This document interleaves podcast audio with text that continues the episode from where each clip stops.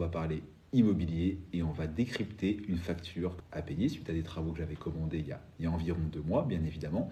Et euh, bah, je vais vous raconter un petit peu l'histoire, pourquoi j'ai fait ces travaux, quelle va être l'incidence fiscale de ces travaux, qu'est-ce que j'ai vérifié avant de signer le devis, euh, qu'est-ce que je vais vérifier avant de payer la facture, et ainsi de suite.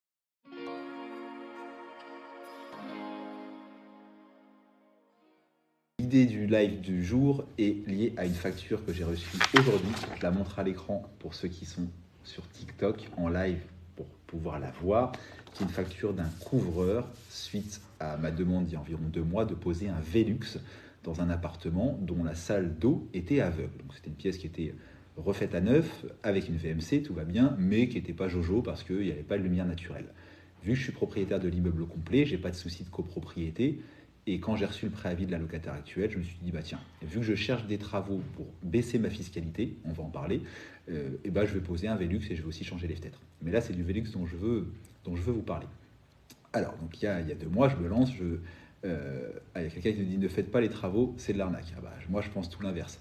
Par contre, je vais conseiller aux auditeurs de ne pas faire les travaux eux-mêmes pour deux raisons, pour des raisons de fiscalité et pour des raisons de revente. Donc il y a deux mois, j'envoie mon couvreur sur place pour prendre les cotes et je reçois un devis, eh ben, un petit peu plus de 3000 euros quand même pour poser un Velux parce qu'il y a nécessité d'une nacelle, il y a création euh, du chevêtre dans la charpente, il y a raccord placo, euh, fibre de verre, peinture, etc. Donc quand même un peu plus de 3025 euros pour un Velux qui n'est pas très grand, un 55 par 78. Ça m'a quand même coûté un petit peu plus de 3000 euros. Euh, mais, mais, mais, vous allez voir qu'il y a un intérêt fiscal. C'est 3025 euros que je paye, j'ai fait le chèque aujourd'hui, parce que je suis content du chantier, il s'est bien passé. Je vais avoir 1500 euros d'économie d'impôt. Allez, je ne fais pas de suspense, euh, je vous le dis direct, 3025 euros payés à mon artisan, mais finalement 1500 euros vont réellement sortir de ma poche pour améliorer le confort de mes locataires et ainsi de suite. Et 1500 euros viendront en réduction d'impôt, 100% légal évidemment, c'est les textes qui le prévoient. Alors, les précautions que j'ai fait, que j'ai prises euh, avant de payer cette facture, c'est de bien demander l'attestation d'assurance décennale à mon couvreur. Ça, c'est indispensable euh, parce que le jour où vous allez revendre le bien immobilier, ça va vous permettre de dégager votre responsabilité en effectivement euh, indiquant que les travaux ont été faits par un professionnel et l'acheteur va bénéficier lui-même, va reprendre votre droit à la garantie décennale de l'entreprise. Donc travaillez forcément toujours avec un devis, ça c'est indispensable, et demandez idéalement avant le début des travaux, dans tous les cas avant de payer les factures, l'attestation d'assurance décennale de l'entreprise. Attention, euh, si vous êtes par exemple en fin d'année, début d'année, ce qu'il vous faut, c'est l'attestation décennale de l'année de réalisation des travaux. Je rebondis rapidement sur un sujet d'Ivan qui nous dit, euh, sauf que les pros facturent 40% en plus. Ok, bah évidemment, hein, faire les travaux euh, par une entreprise, ça coûte beaucoup plus cher que si tu les fais toi-même. Si tu prends mon exemple, on en parlera plus, plus tard dans le live, mais sur mes revenus locatifs, j'ai une fiscalité de 47,2%. Et c'est le cas de beaucoup de personnes. Moi, j'ai une TMI de 30%. Donc ça, c'est différent à chacun. Ça peut être plus, ça peut être moins. Et on a 17,2%, et ça c'est pour tout le monde pareil, de prélèvements sociaux. Donc moi, j'ai une fiscalité à 47,2%.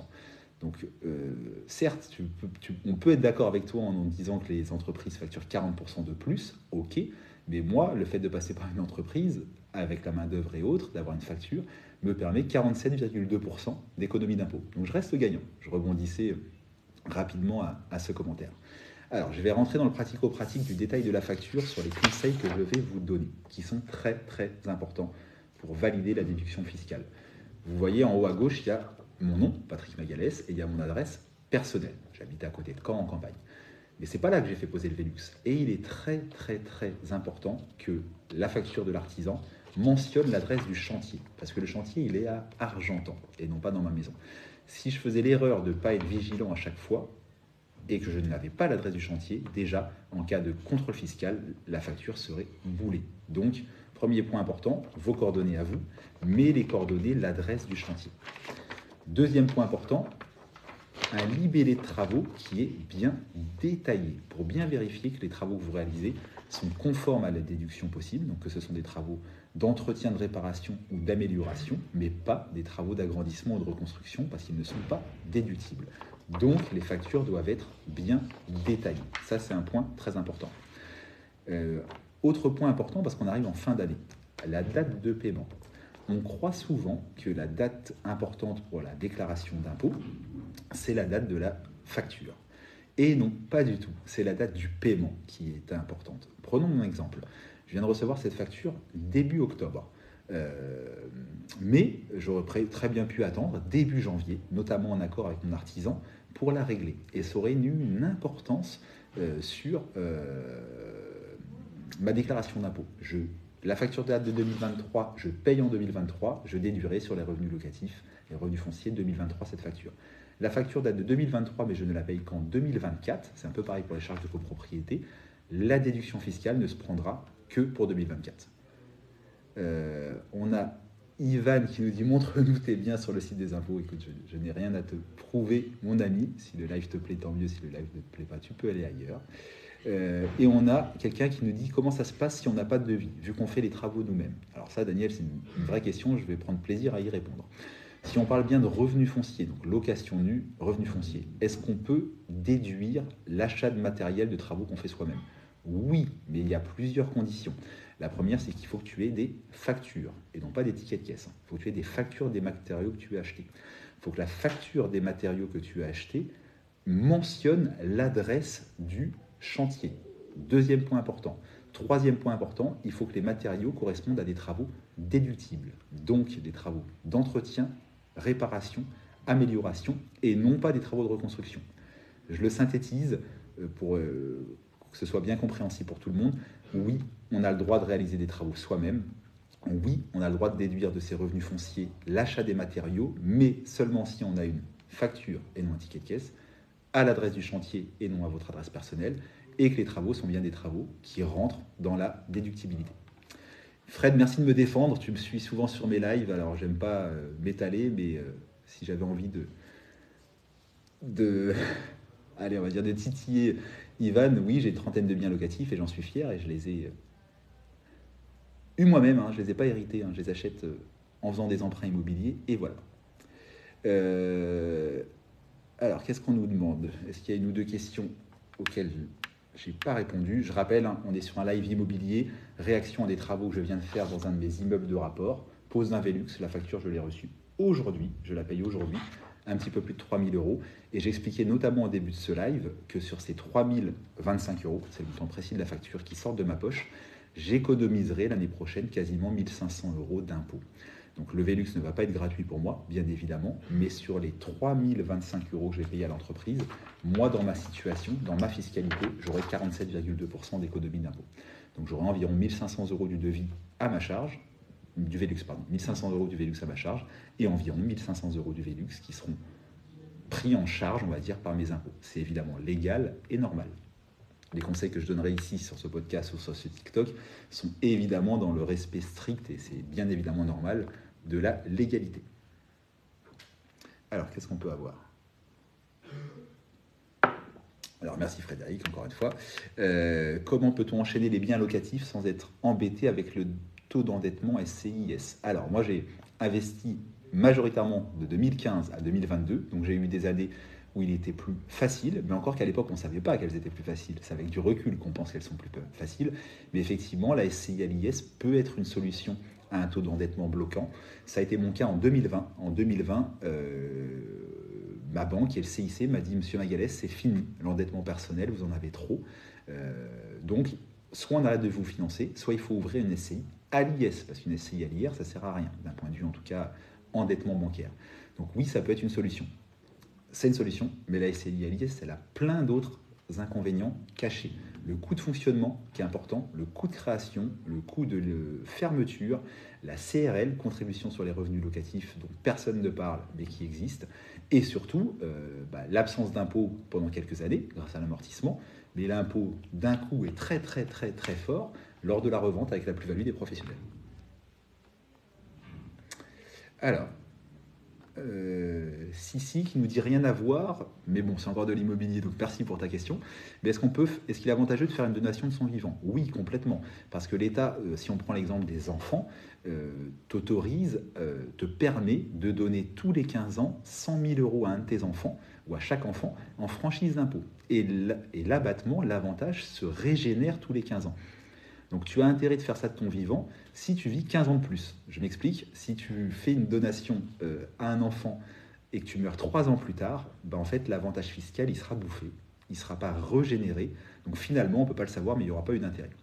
Par contre si tu fais la donation assez tôt, 50, 55, 60 ans, tu peux raisonnablement espérer, je te le souhaite, vivre au moins 15 ans de plus. Et dans ces cas-là, tu pourras soit à nouveau bénéficier de l'abattement pour tes enfants, ou si tu ne le fais pas, en tout cas, l'abattement qui se reportera sur la succession sera reconstitué. J'espère que c'est clair, mais euh, voilà un peu la réponse à ta question.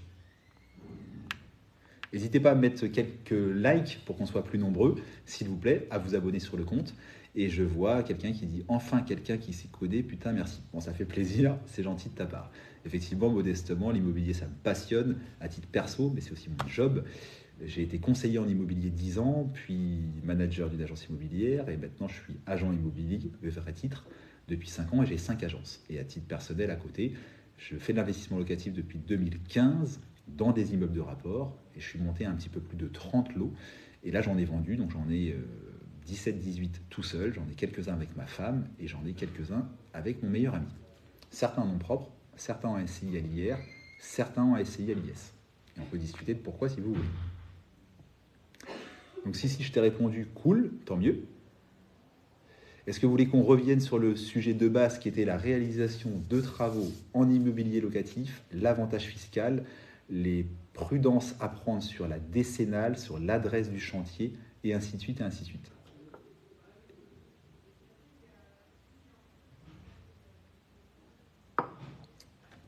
Alors, est-ce qu'il y a des questions plus tard?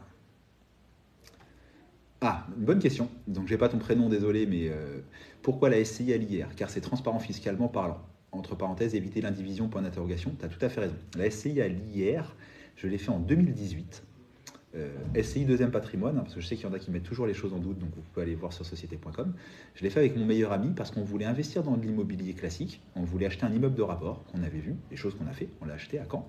Euh, on voulait pas de l'IS parce qu'on voulait faire des travaux, on voulait la déductibilité sur les revenus fonciers, on voulait du déficit foncier et on avait l'idée de revendre tôt ou tard, on ne l'a pas encore fait, mais voilà. Donc la SCI à l'IS, elle s'y prêtait pas pour nous. Par contre, pourquoi on s'est embêté à créer une SCI à l'IR Parce qu'on aurait pu acheter en nom propre et être en indivision. Sauf que pour moi, c'est très dangereux, notamment avec un ami, même si c'est mon meilleur ami. Parce qu'on peut déjà, du jour au lendemain, se fâcher. Bah oui, hein, c'est pas la famille de sang, c'est la famille de cœur.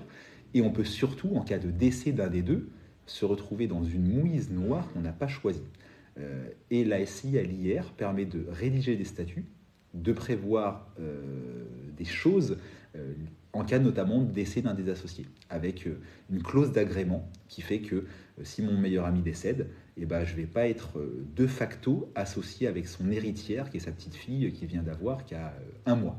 Euh, et ça, c'est une situation qui est inconfortable. Donc non, grâce à la SI à grâce au pacte euh, d'associés, je pourrais être prioritaire sur l'achat des parts. Ce qui n'aurait pas été le cas en indivision. Donc, euh, user qui me dit merci pour la réponse, je comprends mieux maintenant. Bah, écoute, c'est un sujet assez technique.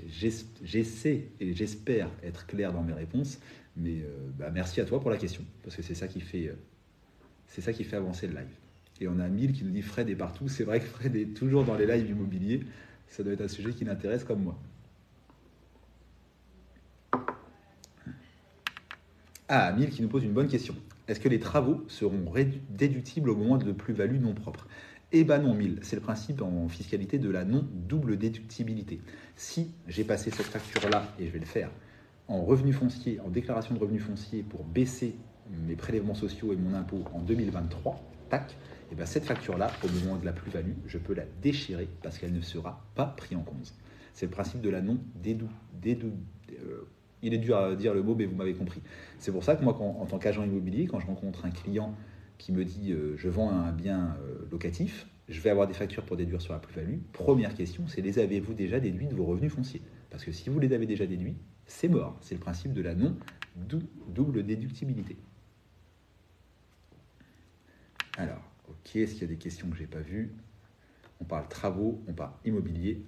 Ah, on a Daniel qui nous dit comment estimer un coût de travaux par mètre carré? Super compliqué, Daniel, parce qu'il faudrait savoir déjà quels travaux. Là, tu me dis travaux, ça veut tout dire et rien dire. Et malheureusement, la région dans laquelle tu es influence énormément. L'accessibilité au chantier influence. Moi, je l'ai vu, hein, les rares fois où je fais des travaux en plein centre-ville, mes artisans me prennent plus cher qu'en campagne où l'accessibilité du camion, de la benne, etc. est facile. Donc il y a trop de paramètres pour te donner un, un coût de travaux au mètre carré. Je peux juste te donner mon exemple personnel qui n'engage à rien.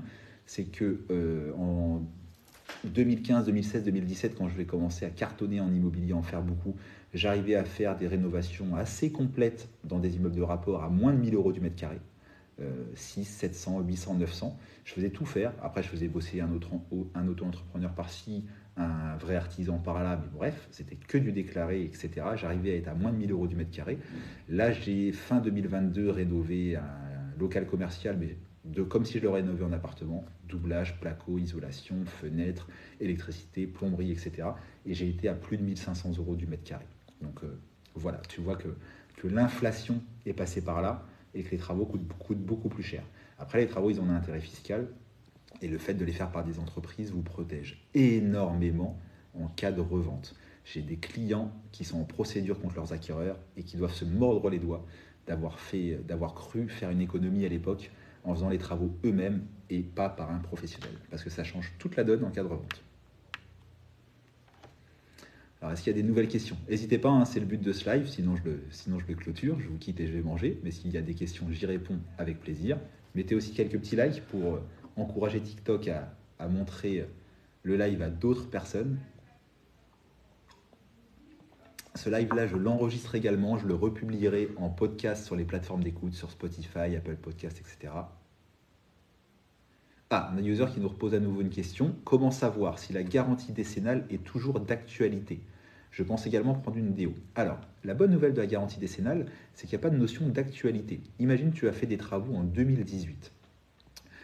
Tel type de travaux. À l'époque, en 2018, tu as demandé à ton artisan, en même temps que sa facture, son attestation d'assurance décennale L'attestation qu'il t'a fournie était bien celle de la bonne année 2018 et était bien concernant des bons travaux. C'était bien, par exemple, un, électricien qui t'a fait des travaux d'électricité et non pas un électricien qui t'a fait du placo parce que des fois, ils ne sont pas couverts. Mais dans l'hypothèse où tu as la facture de la bonne année, la décennale et qui est conforme aux travaux, eh ben, elle sera valable pendant 10 ans. Même si la société disparaît, même si l'année suivante, l'artisan change de décennale ou n'est plus à jour de ses cotisations. Donc la bonne nouvelle, c'est que c'est pour l'année en cours. Donc il faut être vigilant quand vous demandez, notamment avec du retard, euh, à un artisan son attestation décennale, vérifiez qu'il vous donne celle de la bonne année, parce que sinon on s'en fout, hein, dire la chose comme ça, ça ne sert à rien, et vérifiez que les travaux sont bien conformes. L'exemple vraiment type, c'est par exemple euh, le plombier qui vient vous refaire une salle de bain, donc il est normalement bah, couvert en, décennale pour tout type de travaux de plomberie, hein, PER, cuivre, patati patata, mais il peut ne pas être couvert pour, par exemple, la réalisation de carrelage, carrelage, faïence ou placo. Et des fois, le plombier, il sait faire, c'est pas le débat. Et il vous dit, bah écoutez, euh, monsieur Intel, vous m'avez demandé de refaire la douche, mais là, il faudrait refaire une cloison en placo, il faudrait la faïencer, etc. Et bien vous, vous croyez qu'il est couvert et il peut ne pas l'être. Donc une décennale, ça se demande et ça se vérifie.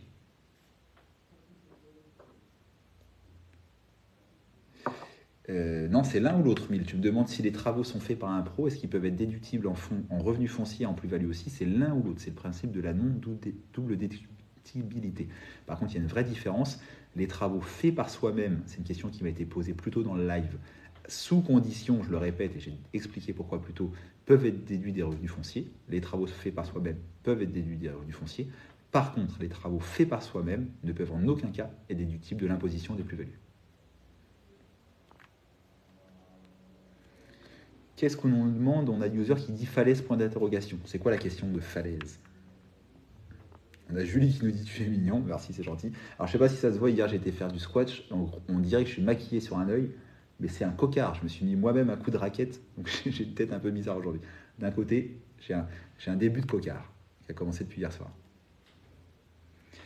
Ramsey qui nous dit est-ce que pour un achat c'est mieux de créer une SCI C'est ni mieux ni moins bien, c'est complètement différent. Déjà la SCI, il faut bien, il est bon de rappeler qu'elle ne se fait qu'avec deux associés. Certes, ils peuvent être personne physique, personne morale, patati patata, mais ça ne se fait que quand on est deux. Donc déjà, a plein de clients qui viennent me questionner sur la SCI. Je lui demande, vous achetez tout seul ou à plusieurs? Tout seul. Bah, je leur dis déjà, oubliez la SCI, sauf des montages très compliqués, mais qui sont réservés à des gens expérimentés et aguerris. Et après, la SCI, elle a, oui, certains avantages. notamment l'amortissement du bien immobilier hors foncier, mais ça, cet, cet avantage-là, il existe également dans le cadre de la location meublée, avec par exemple le régime LMNP au réel. Donc la SCI, c'est vraiment pas magique. Il faut vraiment arrêter de, mettre la SCI sur un piédestal. Moi, j'en ai deux des SCI, et j'y vois plus d'inconvénients que d'avantages. Je suis plus content de mes achats immobiliers faits en nom propre, tout seul, que de mes achats faits en SCI où je suis associé avec ma femme et mon meilleur ami.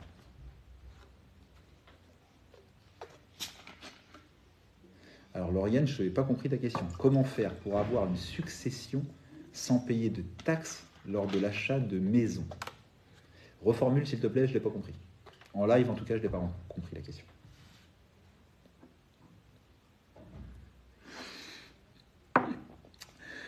Hamza qui me fait sourire, le commentaire d'Hamza. Alors, qu'il y a des questions que je n'ai pas vues au-dessus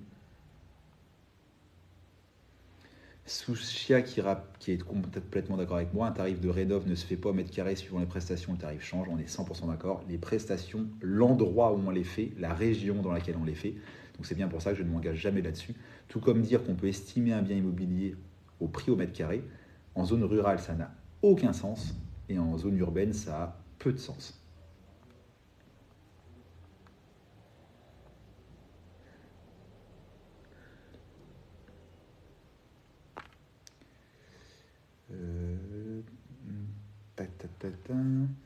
On a un Portugais qui nous rejoint parce que je reconnais du Portugais qui est. J'ai la double nationalité donc je reconnais. Euh, alors, c'est quoi les questions? SVP, numéro TVA seul pour plusieurs logements à louer court durée. Pas compris la question non plus, il n'y a pas de question. Il faut en moyenne un apport de quel montant pour se lancer en SCI Alors déjà, il faut quelques milliers d'euros pour la créer, la SCI. Alors même si tu le fais toi-même, sans faire appel à un avocat ou un notaire, chose que je vais te déconseiller, mais même si tu le fais toi-même, une SCI ne se crée pas pour moins de 5, 600, 700 euros. C'est le grand minimum. Il faut faire des formalités et il faut faire une annonce légale dans un journal. Et ce n'est pas le prix d'une petite annonce. Hein. C'est tarifé, ça coûte 200 ou 300 euros minimum une annonce légale. Donc une SCI, déjà, je te conseillerais d'avoir euh, 1500, 2000 euros pour la créer, 1000 euh, euros de capital social à mettre dedans, et, euh, et 3-4 000 euros à mettre sur le compte déjà pour aller voir la banque avec quelque chose qui tient la route et une SCI qui vient d'être créée et qui a une petite trésorerie de quelques milliers d'euros. Je te dirais que pour créer la SCI, je conseillerais d'avoir 5-6 000 euros de côté. Et après, qui va demander le prêt à la banque peut encore se faire financer avec 0% d'apport. Oui, ça existe encore, mais c'est de plus en plus rare. Dans l'idéal, il te faudra aller montrer page blanche à la, banque, à la banque pardon, en SCI avec 10% d'apport. Merci pour les likes. Je vois plein de likes passer. C'est cool.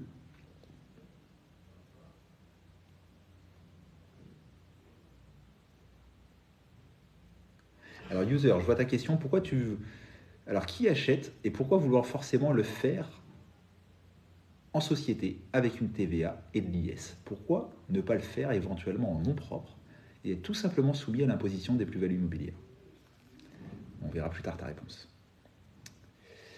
Euh, Philippas qui dit ok merci, bon bah, c'est cool, je sais plus à quelle question j'ai répondu de ta part Philippas, mais tant mieux si ça t'a plu.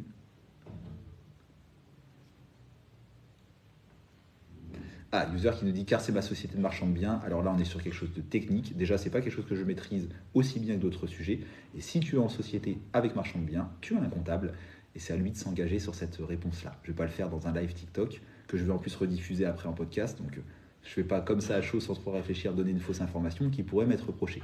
Je t'encourage à te, rapprocher de ton comptable. Je vais répondre dans ce TikTok à des sujets que je maîtrise parfaitement et sur lesquels je, je peux répondre du tac au tac. C'est-à-dire l'allocation nue, le déficit foncier, la fiscalité des revenus fonciers, le LMNP que je maîtrise assez bien, etc.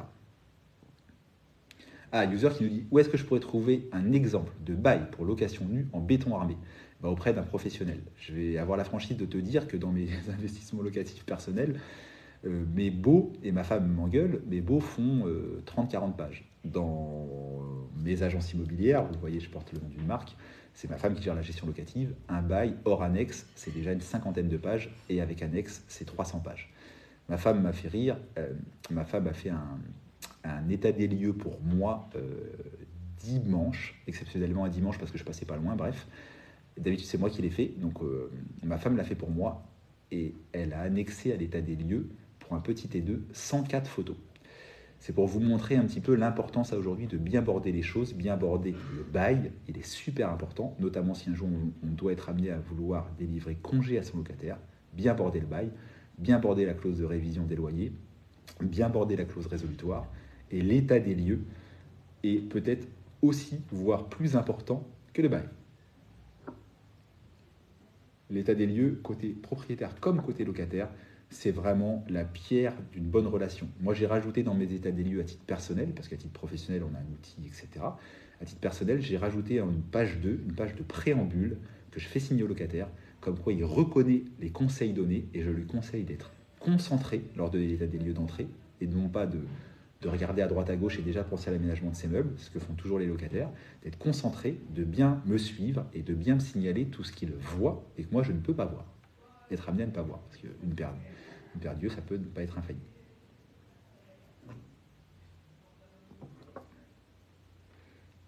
Angel, je te réponds la même chose, hein. un ange blond, pardon. Bonjour, peut-on trouver un très bon bail meublé? Bah, Je te répondrai la même chose auprès d'un professionnel. Euh, j'ai un outil, moi, de rédaction pour mes beaux, à titre professionnel, hein, euh, qui s'appelle Modelo. C'est un outil qui est également utilisé par, euh, alors c'est utilisé par 60% des agents immobiliers en France. L'outil porte une autre nom, mais c'est également ça qui est utilisé par les notaires pour la rédaction des actes et des baux. Et cet outil-là, toutes les semaines, nous met une petite pastille sur les nouveautés. Et quasiment toutes les semaines, entre les révisions, entre les zones tendues, entre les classements, les zonages A, B, C, etc., il y a quasiment toutes les semaines une nouveauté qui se fait toute seule, heureusement, euh, parce que même si on s'intéresse à la jurisprudence et à la veille juridique, on n'arrive pas à se mettre au fait aussi bien que ça. Donc, euh, bah, auprès d'un professionnel pour avoir un, bon beau. User qui dit malheureusement, toutes les agences n'ont pas toujours des baux en béton. Alors, c'est malheureux si c'est le cas, euh, et c'est pas normal si c'est le cas, parce qu'il en va de leur responsabilité hein, quand même. Plutôt un notaire, tu penses? Écoute, j'ai pas d'avis, j'ai un énorme respect pour la profession de notaire, mais j'ai vu des notaires moins compétents que certains agents immobiliers. Et j'ai vu des agents immobiliers incompétents également. Donc je te dirais que ça dépend du professionnel sur lequel tu tombes. Tu vas tomber dans certaines études notariales où tu as un bon notaire ou un bon staff impliqué, et là tu vas avoir une promesse de vente ou un bail génial, béton qui tient la route. Et tu peux tomber dans des études moins sérieuses ou alors surtout euh, des grosses études où, c'est de l'abattement à la chaîne. Et certes, le, bail va être, ou la promesse de vente va être béton sur le papier, mais en aucun cas adapté ou tenant compte des particularités du bien en question et des conseils à donner en fonction. Donc, euh,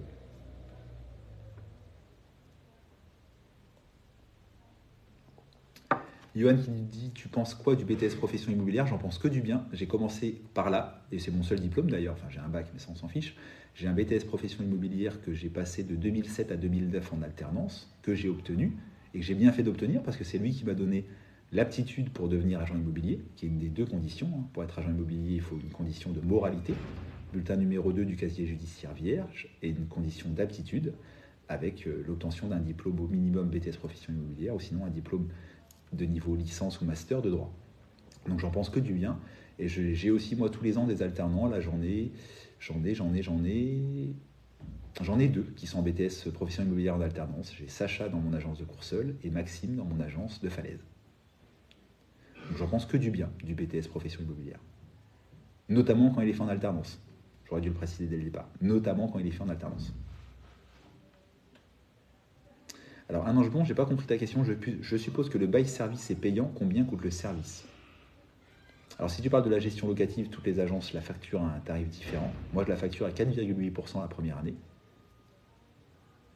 Et les honoraires de rédaction de bail, de constitution du dossier, d'état des lieux, d'entrée sont plafonnés par la loi Allure à 11 euros du mètre carré dans la région.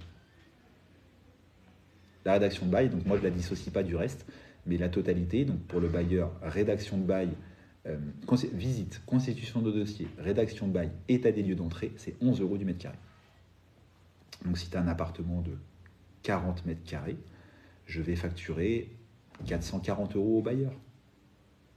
Et pour ce prix-là, je vais faire les visites, je vais faire le bail, je vais le faire signer, prendre les actes de garantie le cas échéant, et je vais dresser un état des lieux d'entrée. Et on peut, de façon optionnelle, proposer à nos bailleurs, pour environ 3% de plus, une garantie de loyer impayé, 2,9% pour être précis. User qui nous dit pour créer une société, est-il préférable de passer par un notaire ou un comptable? Alors, pour créer une société, notamment dans l'immobilier, par exemple, une SRL de famille ou une SCI, oui, je conseillerais le recours à un professionnel. Je conseillerais le recours à un bon professionnel. J'essaierai de me fier aux avis euh, de mon entourage ou aux avis clients, avis Google, j'en sais rien, parce que tous les professionnels ne se valent pas du tout. Mais effectivement, je passerai euh, par un notaire ou un comptable ou un avocat. Moi, j'ai créé deux SCI. La première a été créée par un avocat euh, en droit des affaires. La deuxième a été créée par un notaire. Mina qui nous dit c'est le bon moment pour acheter, c'est toujours le bon moment pour acheter dans l'immobilier. Dans l'immobilier, l'atout est le temps, le temps qui passe qui fait qu'on rembourse ses prêts ou qu'on les fait rembourser par ses locataires. Donc c'est toujours le bon moment pour moi pour acheter l'immobilier.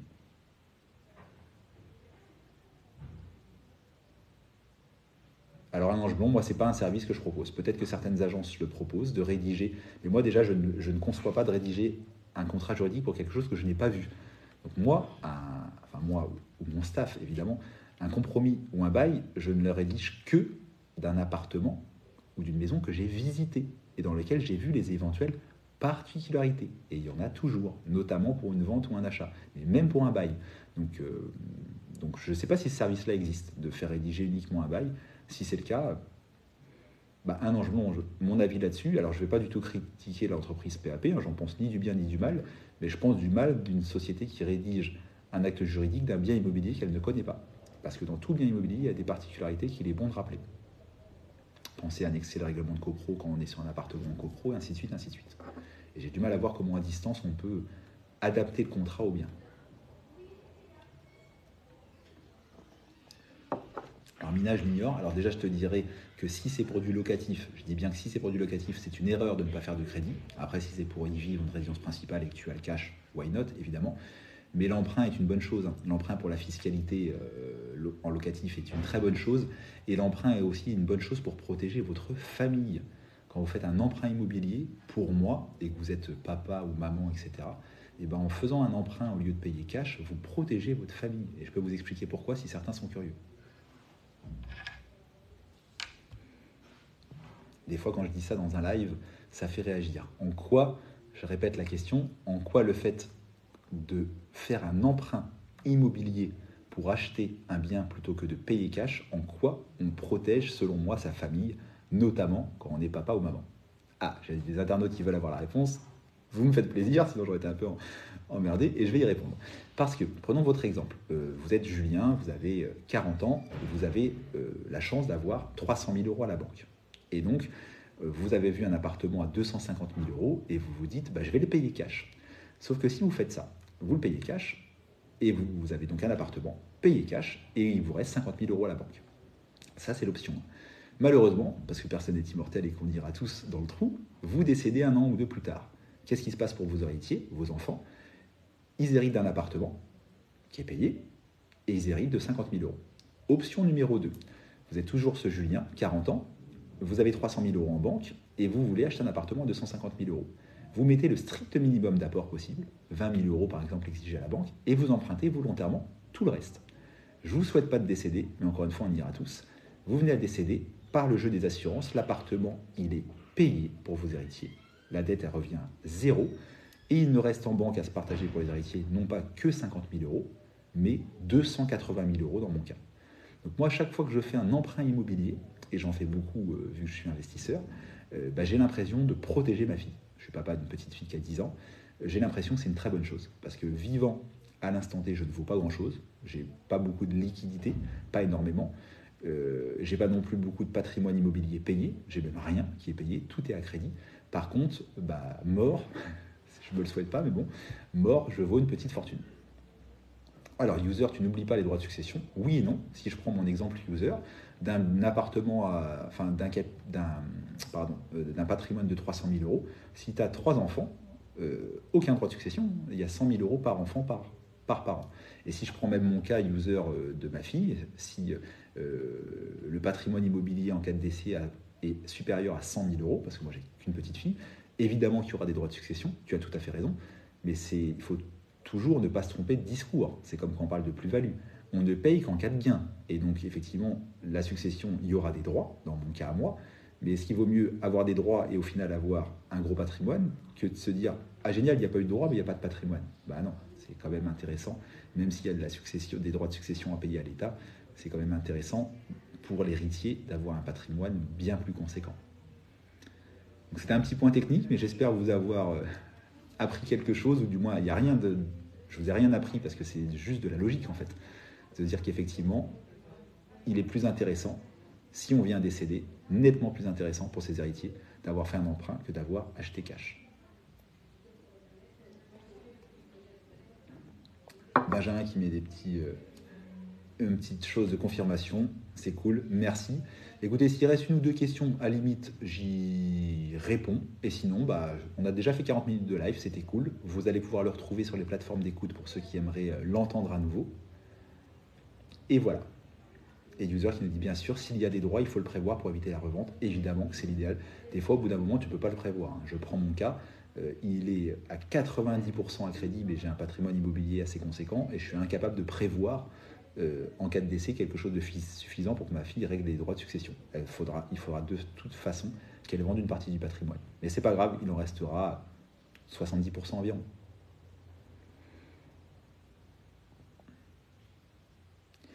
Euh, SDU qui dit oui, mais j'aime pas l'endettement, c'est pas une situation normale. Alors ça, c'est un avis. Alors moi, j'aime pas l'endettement de conneries. Euh, par exemple, quand j'étais jeune, j'ai fait un crédit pour acheter une bagnole. Bah ça, jamais je ferais ça maintenant à 35 ans. Euh, donc je fais pas de crédit conso, je fais pas de crédit voiture, etc. Parce que ça, c'est pour moi du mauvais endettement. Par contre, de l'endettement immobilier, pour moi, c'est du très bon endettement. j'en ai beaucoup et j'en aurai encore plus si la banque voudrait bien que j'en ai encore plus. L'endettement immobilier, il est pour moi une, il est pour moi une très bonne chose. Par contre, je te rejoins que l'endettement, pour avoir acheté un canapé, même si je comprends tout à fait que certaines personnes le fassent, euh, je comprends tout à fait, je crache pas du tout dessus, mais ça c'est du mauvais endettement, l'achat d'une voiture, sauf pourquoi pas une voiture de collection, mais tout ça c'est du mauvais endettement, mais il y a du bon, du bon endettement. Voiture de collection, ça me fait penser à ceux qui s'intéressent aux voitures, notamment anciennes. J'ai un deuxième compte, là on parle d'immobilier, sur les conseils de Patoche. Mais j'ai un deuxième compte où je partage ma passion des voitures, parce que je suis un passionné de voitures. J'ai la chance d'avoir trois voitures anciennes en partie grâce à l'immobilier d'ailleurs, donc euh, sur euh, un compte qui s'appelle Les Bolides de Patoche sur TikTok.